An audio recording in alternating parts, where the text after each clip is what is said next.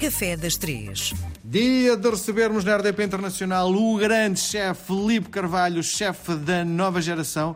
Desde que este prémio foi atribuído, eh, por causa da pandemia, já não houve mais entregas, pois não? Houve, houve.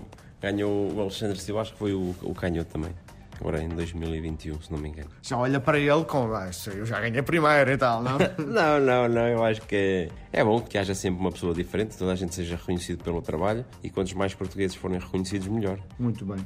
Bom, vamos olhar para a, a importância ou não de um restaurante ter uma identidade. Isto é, alguém vem aqui, sabe aquilo que vem.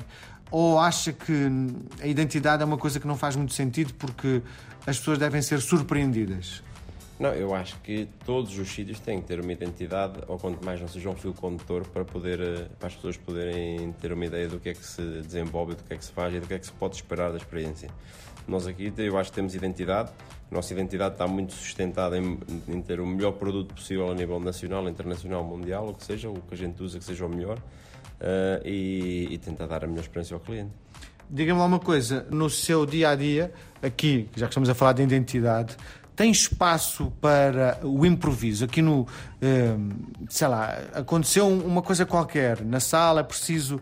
Tem espaço para improvisar ou as coisas estão tão. que é quase uma máquina que não há espaço para o improviso?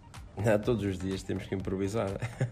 quando chega um cliente que é gluten free, quando chega um cliente que é vegetariano, quando chega um cliente que não come porco e não come eh, marisco, quando chega um cliente.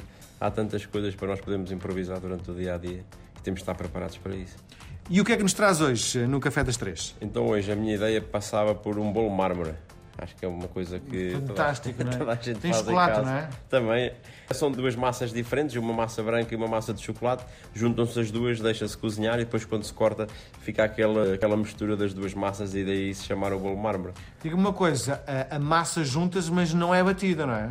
São as duas massas feitas individualmente e depois quando se mete na forma é que se mete eh, branco e chocolate e deixa-se misturar e aquilo fica aquele arraiado e aquele efeito de mármore. Se nós tivermos a, a pouca inteligência de agarrar uma massa e na outra e misturarmos tudo junto, deixa de ser bolo de mármore, não é?